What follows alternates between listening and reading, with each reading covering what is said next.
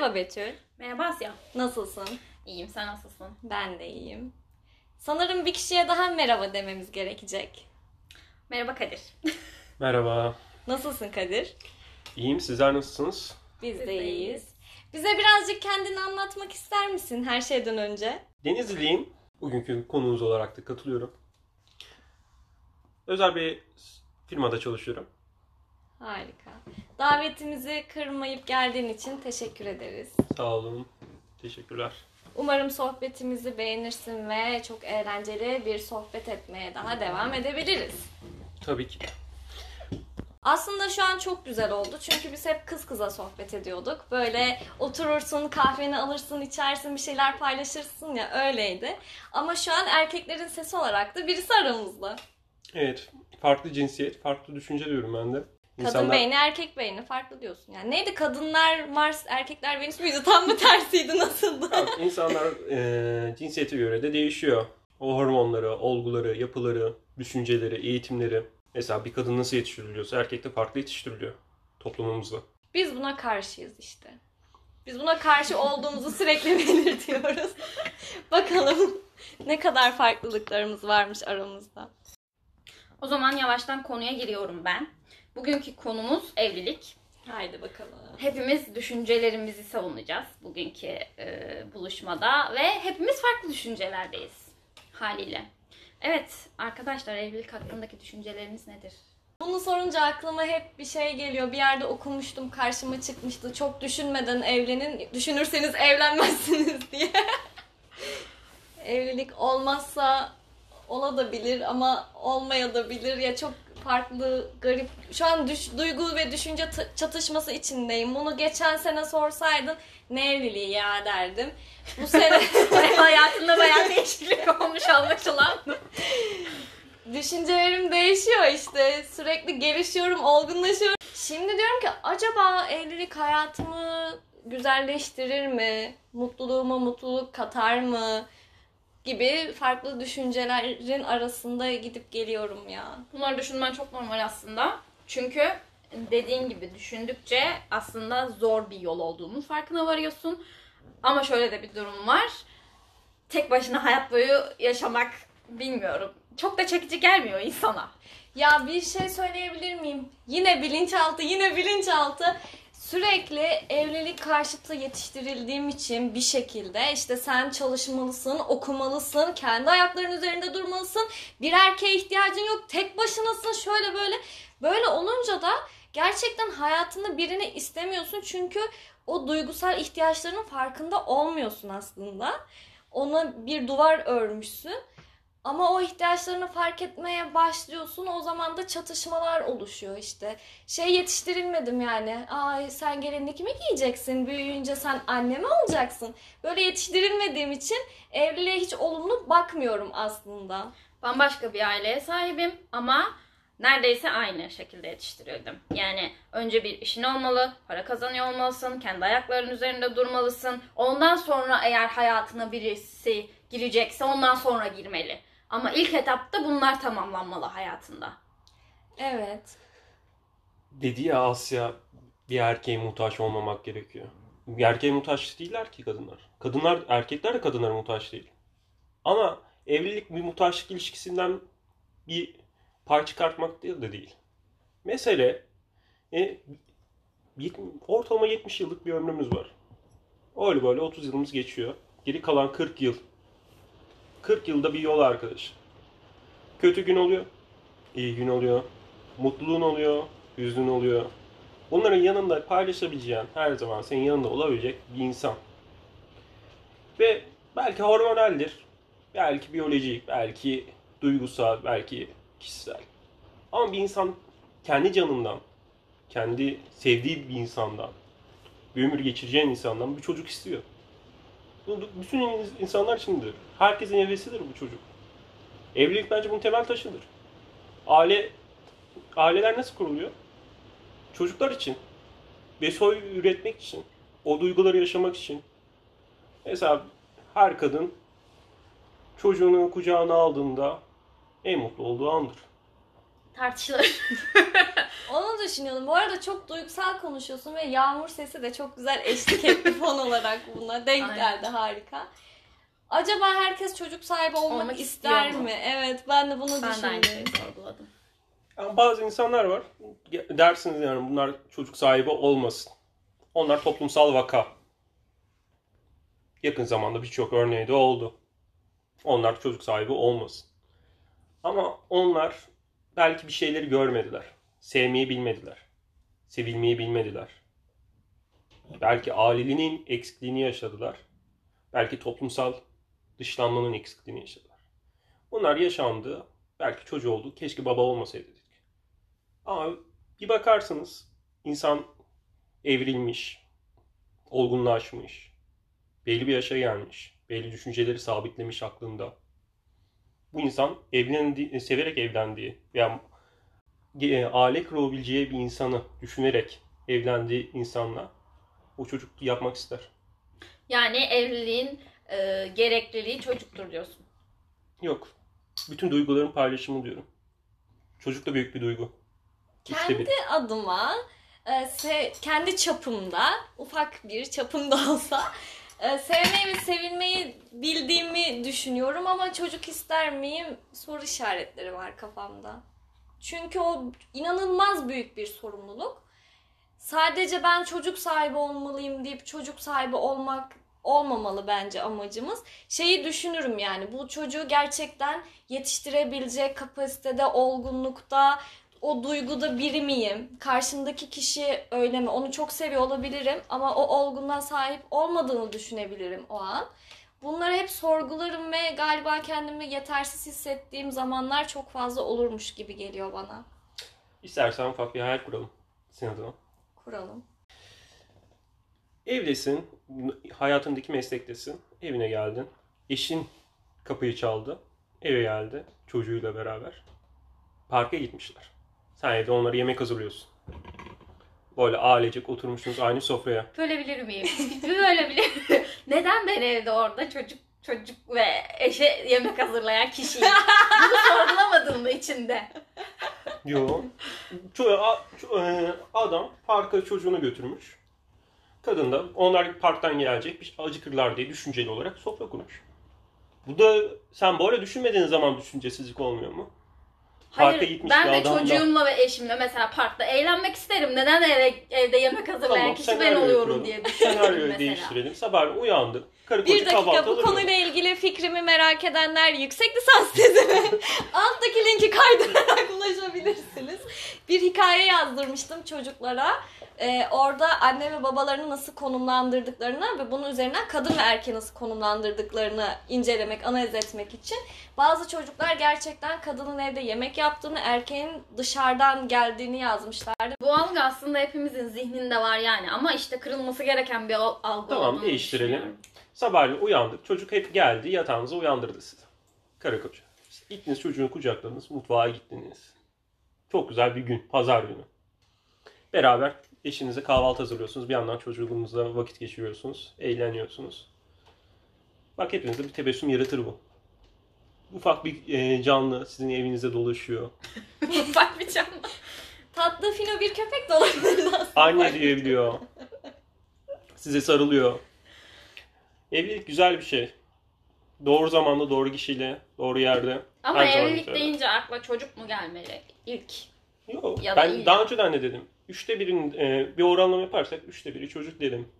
Üçte biri de e, onunla beraber yaşadığın duygular, verdiğin değerler.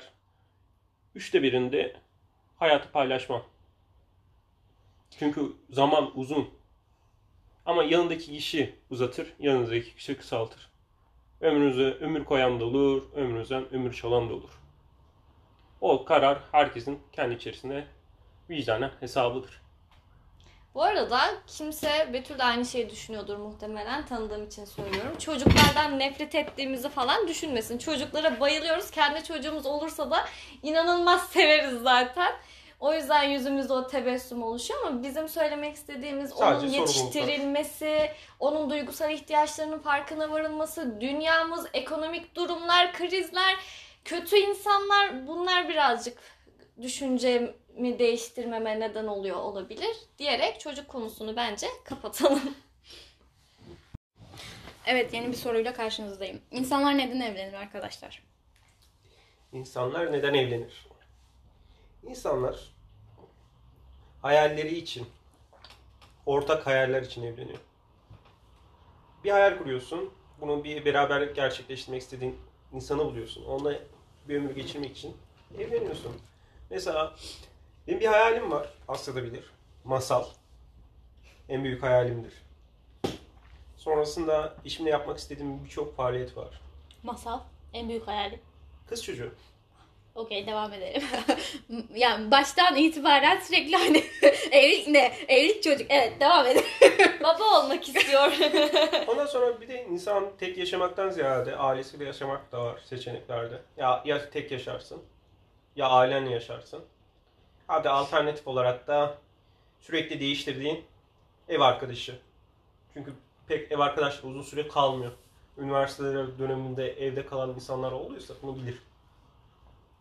Aileyle yaşamak belli süre sonra düşüncelerin, kuşak farkındalıklarını yaratıyor.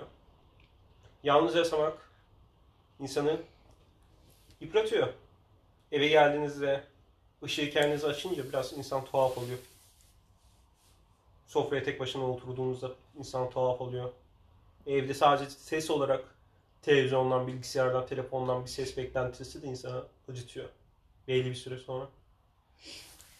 Evde ama kapının başkası, ev başkasının birinin gelmesi, ondan sonra senin sesinle ismine hitap etmesi. Hadi şunu da yapalım, bunu da yapalım. Beraber bir şeyler yapmak. Güzel şeyler.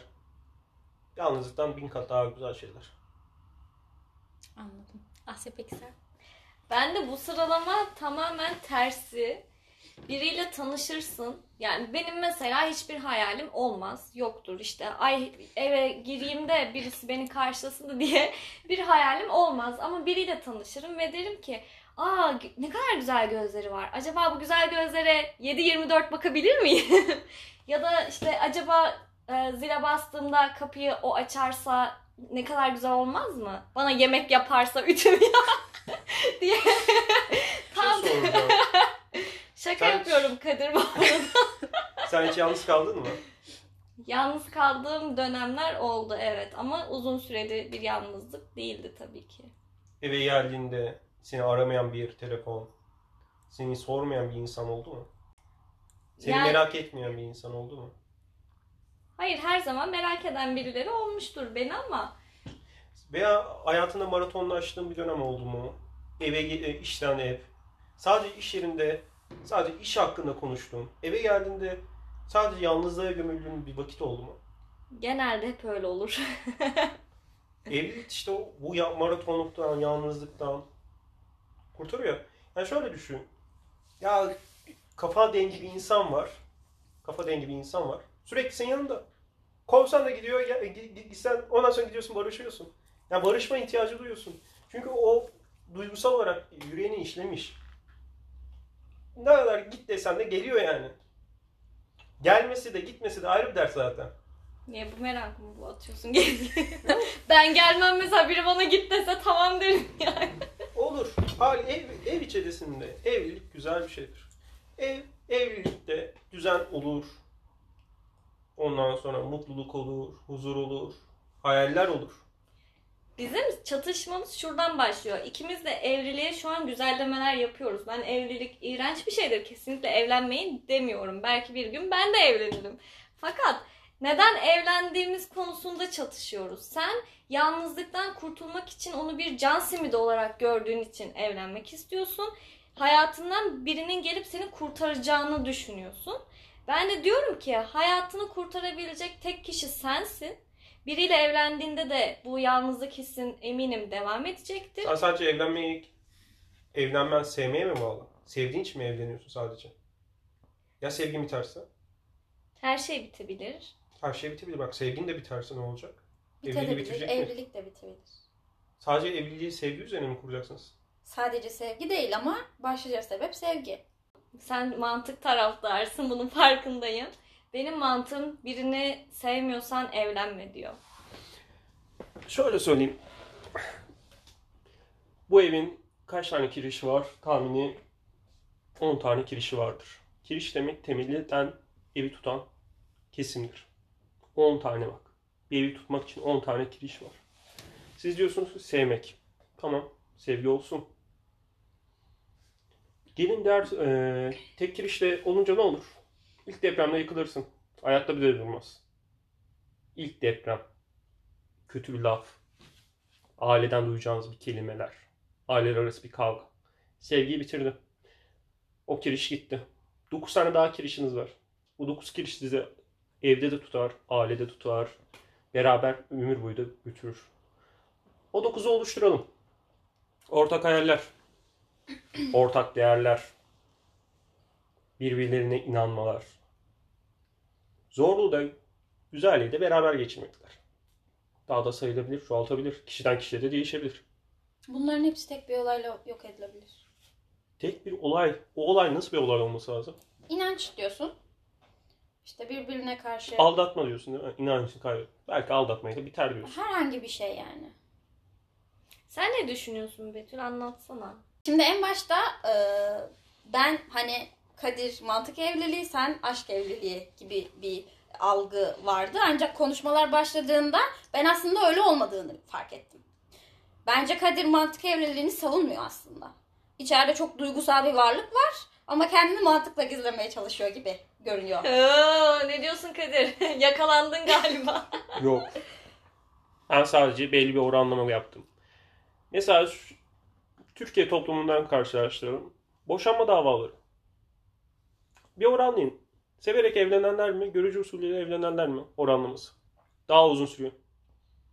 Bir ara, araştırma yapılmıştı. Eski bir araştırma. Görücü usulüyle evlenenlerin daha uzun sürer. Çünkü zaten daha Orada öncesinde var yaşam musun? Orada e, bilimsel açıklamanın sebebi de şudur. Sevgili olarak geçirilen vakitte insanlar birbirini keşfedip tanıdığı için evlilikte geçirilen vakit daha kısadır. Ama görücü olarak evlenen insanlar birbirlerini tanımazlar ve daha fazla vakit geçirirler. O yüzden evlilikleri daha uzun sürer. Ben görücü olarak evlilik, görücü usulüne hiçbir zaman karşı değilim. Çünkü bir insanla tanışıyorsun, evet diyorsun, ailesiyle tanışıyorsun, ailesi de çok iyi biliyorsun. Ailesi sana emanet ediyor. O Pardon. ailesi sana emanet ediyor. Benim ailem de ona inanıyor, onu kabul ediyor, o kızın ve o kızın ailesini kabul ediyor. Onlar da beni emanet ediyor. Aslında burada aileleri, görücü usulü ya, ailelerin birbirleri tanışması, ailelerin birbirlerinin yapısına uyması. Aslında en sağlam evliliklerden biridir görücü usulü. Gidin Osmanlı'ya bakın. Kaç tane ev- e, severek evlenme vardır. Hepsi görücü usulüdür. Al severek evlenmeklerden bir örnek vereyim ben size. Aslı Kerem. Divan edebiyatında lanetlenmiş aşk demektir. Kerem Aslı için yağını tutuştu. Ondan sonra Ferhat da Şirin. Ferhat kendi canını Şirin'den daha fazla sevdi. Yani Şirin'i daha fazla sevdi canından. Ve intihar etti Ferhat. Canına kıydı Şirin'e kavuşmak için. Sonrasında Şirin ne yaptı? Ferhat için canına kıydı. Onun en güzel örneklerden bir tanesi de şey vardır. Severek. Bir tane yazar vardır. Hatta kendisi de avukattır. 20 yaşında evlenmiştir. Görücü usulü olarak evlenmişler. Annesi gitmiş kızı görmüş. Demiş ki bu benim oğlana bakar. Bu benim oğlumu sever. Benim bu oğlana sahip çıkar.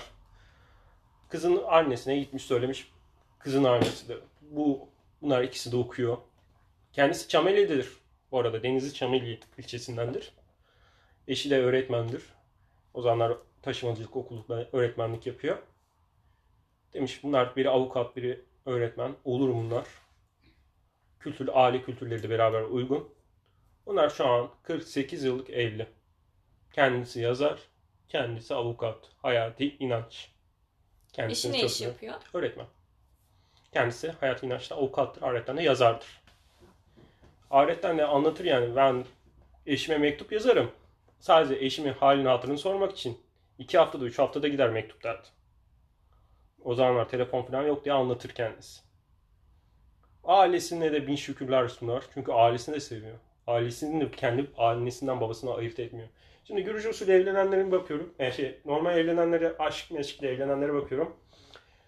Bir bakıyorum aile uçuk bir aile. Diğer aile daha muhafazakar, daha olgun bir aile. Sosyal yaşantıları zıt. Çok zıt. Tamam bunlar anlaşmışlar, birbirine sevmişler, nefsi olarak davranmışlar. Aa çok güzel duygular yaşıyoruz demişler, kabul etmişler. E aileler yan yana geldiğinde ne olacak? Biri diyecek hadi. Dünür bir rakı açla içek. Öbür dünür diyecek hadi namaza gidek de içek. Gezek. Hangisi güzel? Ya şöyle, hepsinin örnekleri var evet ama e, senin anlattığın bizim bildiğimiz olmuş oluyor. Bizim bilmediğimiz şeyler de var aslında. Bir şey soracağım. Sadece seviyor diye aşıksın diye Sadece seviyoryu savunmuyorum ben zaten. Sevmenin dışında çok başka şeyler de gerekir. Ama e, burada hani Asya'nın da söylediği gibi senin bahsettiğin şey yalnızlık ihtiyacının giderilmesi. Çocuk O isteme. Çocuk istemedi bir etken. Diğer yani, Mesela ben hani- sana geleceğim. Ben seni ya Asya benim işim gereği ben 10 ay dışarıdayım. 2 ay senin yanındayım. Desem. Ya sadece yüzümü bile görmeyeceksin. İstediğin zaman arayamayacaksın. Sen bu arada bir evliliği kolay kolay kabul edebilir misin? Seviyorsam ederim. Seviyorsan edebilirsin. Ama bunun Edebilirim de sonuçları var mı? ederim yani. Sonuçları var mı? Katlanacağın sonuçlar var mı? Hayatta her şey için fedakarlık yapıyoruz. Neden çok sevdiğim biri için yapmayayım ki? Bir ömür böyle kabul edecek misin? Onu iki ay görebiliyorsam bu benim için müthiş bir olay. Çünkü diğer türlü bir ömür göremeyeceğim ve bunu istemiyorum yani. Ben bir şey söyleyebilir miyim? Çok güzel bir şey geldi aklıma. Ee, dün okumuştum hatta. Yüreğin, mantığın asla kabul edemeyeceği, algılayamayacağı nedenleri vardır diye. Mantıkla her şeyi açıklayamazsın. Hayat doğrusal değildir. Her şey mantıkla açıklanmaz. Çok farklı duygular, olaylar yaşayabilirsin. Bunlara kucak açmalısın. Ve şunu da söylemezsem gerçekten içimde kalacak. Lütfen kimse kimseyi emanet etmesin başkasına. Evet bunu e, dinleyen bütün arkadaşlarım gülecek bana çünkü eminim tepki göstereceğimi tahmin etmişlerdir. Beni zaten hiç kimse birine emanet edemez. Başkasını da bana etmesin. Herkes de kendisine sahip çıkabilecek herhalde potansiyele sahiptir. Dinimiz ne diyor ama? Teşekkür ederim. Dinimiz ne diyor? Kadınlar için. Biz erkeklere emanet ettik diyor. Ve bütün bunun da hesabını sorarız diyor. Emanete ihanet edersiniz diyor. Bunu ben demiyorum. Dinimiz diyor. Bu Ben bir. böyle bir şey okumadım. İkincisi şunu da sormak istiyorum. Garanti ilkokulda, ortaokulda şey yazmışsınızdır. Atasözlerin yorumlama, deyimleri yorumlama. Bir deyim verir, atasözü verir. Sizden ricam davul ile dengi dengine çalar kelime e, atasözünü bana yorumlayın. 3-4 cümleyle. Betül Hanım alayım sizi. Şu an yorumlayamıyorum. Bilinçaltımdan Davul. şey çok fazla şey Bile fırlıyor. denge O yüzden yorumlayamıyorum. Daha sonra yorumlayacağım ama bunu. Asya. Ya davul bu- ile dengi dengine çalar. Ya bunu açıklamaya gerek var mı? İşte herkes biliyor zaten. Herkes. Açıkla açıkla. Ya aslında farklı şeyleri savunmuyoruz. Çünkü geçen hafta sen dedin ya aynı Mantığıma cevap verir ben hala tam oraya gelecektim.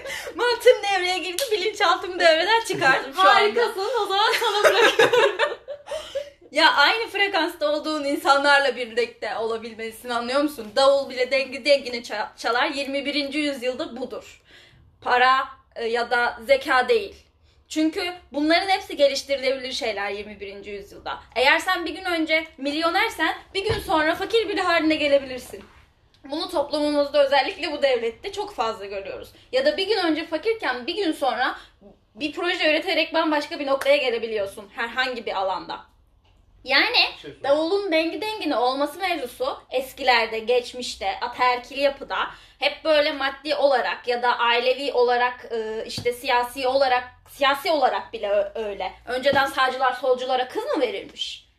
Bunların hepsini içine alan bir durum. Ama şu an bu böyle değil. 21. yüzyıldayız ve bu yüzyıla uyum sağlamakla mükellefiz. Ve eğer uyum sağlayamıyorsak yavaş yavaş yok oluruz. Bu da büyük bir gerçek çünkü bizden sonra gelecek bir nesil var ve çok farklı geliyorlar. Yani biz bu noktaya gelene kadar e, teknoloji bu buralarda değildi ve çok yavaş yavaş gelişen şeyler vardı. Yani 20 yıl önce cep telefonu yoktu insanlarda. Ama şu an dünyanın diğer ucundaki insanla yüz yüze görüşme sağlayabiliyorsun. Bundan 5 yıl sonra hangi noktada olacağımızı hiçbirimiz bilmiyoruz. Zaten üretilen ve e, dizilerde, filmlerde gördüğümüz bir sürü proje var ve gerçekten sürecin nasıl ilerleyeceğini bilmiyoruz. Uyum sağlamakla mükellefiz diye düşünüyorum.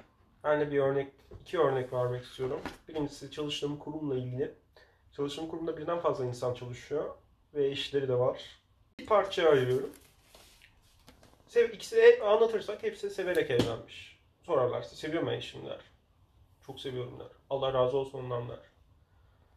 Allah başımdan eksik etmesin derler. Ama evlenen iki kesim var. Biri eşi çalışan, biri eşi çalışmayan. Eşi çalışan çok mutlular. Mutlulukların ikisinden de anlayabiliyorsunuz. Çok eee, çünkü biri öğretmen, diğeri de kamuda. İkisi çalışıyorlar, çocukları var. Bütün ihtiyaç, temel ihtiyaçlarını sağladıktan sonra zevki ihtiyaçlarını da karşılıyorlar. Mutlular. Diğer tarafa bakıyorum. Sadece ya ben zamanında bunu sevdim. Evlendik. Çalışmıyor şu an. Açıktan şurayı okudu. Bir bakıyorsun her gün tartışıyorlar. Tartışması sebepleri ekonomik, sosyal. Ekonomik olarak tek maaş yetmiyor. Sosyal, kadının bir statüsü yok. Ev hanımı. Ev hanımı. Ve evde sadece eşini düşünüyor. Yani eşim gelecek, bakacak. Burada da mantık devreye giriyor. Ben memursam, memursam veya bir üniversite mezunuysam benim statümü gerektiren, benim sosyal ve politik anlamda e, geliştirebilecek biriyle evlenmem gerekiyor. Bir şey soracağım. Şimdi ben zengin bir kızla evlendim. Benim maddi durumum belli. Zengin bir kızın, ailenin zengin kızıyla evlendim. Benim maaşım kadar alışveriş yapıyordu. Mutlu olabilir miydi? Ya ben mutlu edebilir miydim? İşte burada en baştan beri anlatmaya çalıştığımız şey şu. Eğer kız ailesinin parasıyla değil, kendi ayaklarının üzerinde kendi parasıyla bu alışverişi yapıyor olsaydı ve siz evlenseydiniz, evet o kız mutlu yaşamaya devam ederdi. İşte ben de diyorum çalışan bir kadın olsaydı ve benim e, statüme ya polit- e, sosyal statüme uygun bir insan olsaydı benim onunla evlenmem doğruydu. İşte sen mesela böyleyken sen Ama memnunsun ben sevdim. ve Ama sevdim. O kız e, zengin. Kız, zengin, e, zengin kızı sevdik. Ne yapalım? Cebimizdeki parayı da bir harcarız. Olmadı kredi çekeriz. Tekrar kredi çekeriz. İlişkimiz bir yılda biter. Ne yapacağız? Ya buradaki konu şu. Eğer herkesin bu arada kriterleri olabilir. Bizim benim ne haddime yani senin böyle bir ilişkide kriterin olamaz. Böyle bir ilişkiye başlayamazsın demek. Bana ne zaten. Ama sen maddi durumum, sosyal durumum eşit diye hiçbir şey hissetmediğin biriyle evlenir misin? Yok. Yoksa bunları hepsi bir bütün mü olmalı? Konu bu. Eğer hepsi bir bütün olmalı diyorsan hem denk olmamız gerekiyor. O denkliklerin kendi içinde değişir. Hem denk olmamız gerekiyor hem de sevmeliyim diyorsan zaten hepimiz aynı şeyi konuşuyoruz. Bütün Ama farklı denk geliyoruz. kelimelerle bunu ifade Atasözüne ediyoruz. denk geliyoruz. Davul bile dengi dengeni çalması lazım. Benim dengim bu belli sosyal statüsü olan kişi. Ben sana şunu soracağım. Ben kalkıp da e, çok ünlü biriyle beraber olamam. Tamam. Veya okuma yazması olmayan biriyle de olamam. Ben sana Ben şunu kalkıp da sormak okuma istiyorum. yazması olmayan biriyle e, aşık da olamam. Çünkü mantığım engeller. Şunu soruyorum. Çok e, sen işte bir firmada çalışıyorsun. Bir birisi var. Aynı yaştasın ya da işte senden küçük artık kriterin her neyse. O da seninle aynı yerde çalışıyor. Aileleriniz birbirinize çok benziyor. Hatta aileleriniz evlenmenizi istiyor. İşte yaşayabileceğiniz bir eviniz var. Hayalleriniz de ortak. Ama sen gördüğünde içindeki o kalp ritmin değişmiyor. Aynı. Ne bileyim beni gördüğünde ne hissediyorsan onu gördüğünde de onu hissediyorsun. Farklı bir his yok. O kişiyle evlenir misin? 9 temelli 8'i sağlamsan o bir kirişi feda etmeye razı olman gerekir bazen. Aile kuruyorsun çünkü. Ama bence masal bir sevgi meyvesi olmalı. evlilik evlilik duygusal bir şey değil. Bu noktada e, e, fikrim gerçekten sabit. Duygusal bir şey değil. Seviyorsan evlenmeden de sevmeye devam edebilirsin. Ama sevmeden bir evliliğin içinde yaşarsan eğer ne iki tarafta sağlıklı bir hayat yaşar ne de doğacak çocuk sağlıklı bir çocuk olur. Sevgi yoksunu bir birey dünyaya getirmek sağlıklı bir hareket değil. Aynı şekilde seni sevmeyen, senin de onu sevmediğin bir insanla aynı evde yaşamak yıllarca o da sağlıklı bir şey değil. Daha önceki podcastlerde konuştuğumuz konuya geliyoruz. İnsanlar belli bir süre sonra eğer sevgi ve saygı en önemli şey be- benim için sevgiden ziyade saygı. Bunlar yoksa zaten o evin içinde birinden biri ya kahrından ölür ya bir hastalık edinir ondan ölür. Bu da zaten hep çevremizde gördüğümüz şeyler. Yabancı değiliz yani. Oluyor. Mesela kötü şeyler oluyor. Mesela kadının şiddetlerde kadın şi- şikayetçi olmak için önce polisi çağırıyor. Sonrasında aklı bir anda diyor ben onu seviyorum. Severek evlendik. Daha dün oldu bir olay. Kadın önce evet dövdü. Suçluyum ben dedi. Ben kocamı seviyorum dedi. Bırakın dedi. Kocasını bıraktılar. Sonrasında evliliği bu yönde ilerliyor. Bu ev, evlilik sağlam bir evlilik mi? Hayır değil. Sevgi zaten tek e, var olunan şey olmamalı. Sevgiyle bir evlilik yürümez. Evlilik sözleşmedir, bir akittir. İmza atarsın yani. Yani bu da mantığın devreye girdiği anlamına geliyor. Bak bak sözleşme dedik. Sözleşmeler hep mantık çerçevesinde gerçekleşen bir şeydir. Tabii ki mantık çerçevesinde gerçekleşiyor ama bence evliliği oluşturan temel şeylerden biri de sevgidir. Sevgi olmazsa evlilik sürmez. Benim fikrim. Sevgiden ziyade saygı. Evlilik Saygı da sürebilir çok ama önemli. hayatlar sağlıklı bir şekilde sürmez. Saygı, Evet, doğru. Hoşgörü. Ya inanılmaz bir kavga ediyorsun tamam mı? Sevmediğin bir insan var karşında. Sadece mantık için bir araya gelmişsin, birbirinize uygunsun diye. Yaptığı her şey bir kere benim gözüme batacaktır o kişinin. Çünkü hayatını benim istediğim şekilde sürdürmeyecek muhtemelen. Kendi istediği şekilde sürdürecek. Şuraya koyduğu bir eşya bile sinirimi bozacak ve diyelim ki inanılmaz büyük bir konu açıldı. Çok önemli bir tartışma. Sevmiyorsam o kişiyi kırmaktan çekinmem mesela. Onunla inanılmaz büyük tartışmalara girebilirim. Ama o kişiyi seviyorsam ve o kişi beni seviyorsa birbirimizi kırmamak için çaba gösterebiliriz. Bir bakışından etkilenip o an tartışmayı bitirebilirsin. Ama arada sevgi yoksa tartışmaları sonlandıramazsın. Ve bunlar büyüdükçe o evlilik çekilmez hale gelir ve dışarıya yönelmeye başlarsın. Ben birbirimize saygı gösterebileceğim mantık çerçeve- çerçevesinde bir insanla evlenebilirim. Sevmek güzel bir şey. Seversen daha da güzel. Ama sevgin belli bir zaman içerisinde gerçekleşeceğini düşünen bir insan. Ya Evet, zaman ki. içinde sevilebilir. Ama başka bir ihtimal de olabilir. Hiç sevmeyebilirsin. Şunu söyleyeyim. Bizim milletimiz eşlerini seviyor. Görücü usulü evlenen insanlar da belli bir süre sonra eşini seviyor. Çünkü diyor hastalandığında yanında oluyor, bakıyor. Yani birbirinize merhametli bakıyorsunuz. Çünkü mesela ben görücü usulü evlendim. Eşim geliyor, hastayım. Der elimden tutuyor. Doktora gidelim diyor. Merhamet var arada. O sevgi merhameti var. Ne bileyim Bizim milletimiz köylü insanı daha çok usulü evlenir. Bir kız bulup seni evlendirelim diye. Orada sevgi nasıl başlıyor biliyor musun?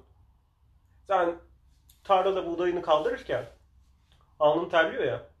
Susuzluğun geliyor ya. Sen bir su uzatının oluyor. Çünkü o terlediğini, yorulduğunu, onun için emek verdiğini bildiği için su uzattı.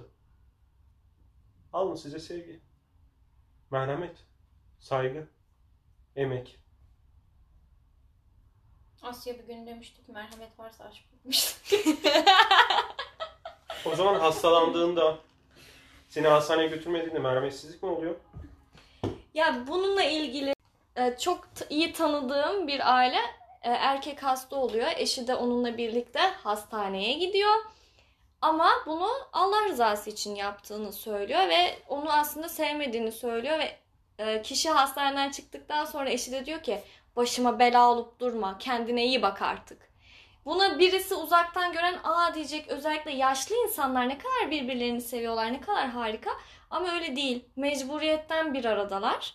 Çünkü yaşlanmışlar zaten ve herkes boşanamaz. O kültür Ki buna ait Türkiye'de değil. bun, bu yaşta olan insanlara boşanmak falan yok yani. Onların dünyasında böyle bir kelime, böyle bir olay yok. Katlanmak Evet. zorundasın. Dün bir görüşme yaptım. Kadın diyor ki babam bana e, bu evden çıktın beyaz gelinlikle kefenle girersin dedi. O yüzden ben 16 yıl boyunca boşanamadım diyor. O, kadar çok kadın var ki böyle. Evet. O söylemler yanlış. Onu ben de karşıyım. Öyle denilmesine karşıyım. Ama yaşlı insan ne kadar bıktım, yeter artık, sevmiyorum seni dese de belki ailemden biliyorum ya. Dedem öldü 2016'da. Sen de bilirsin Asya. Gitmiştim cenazesine.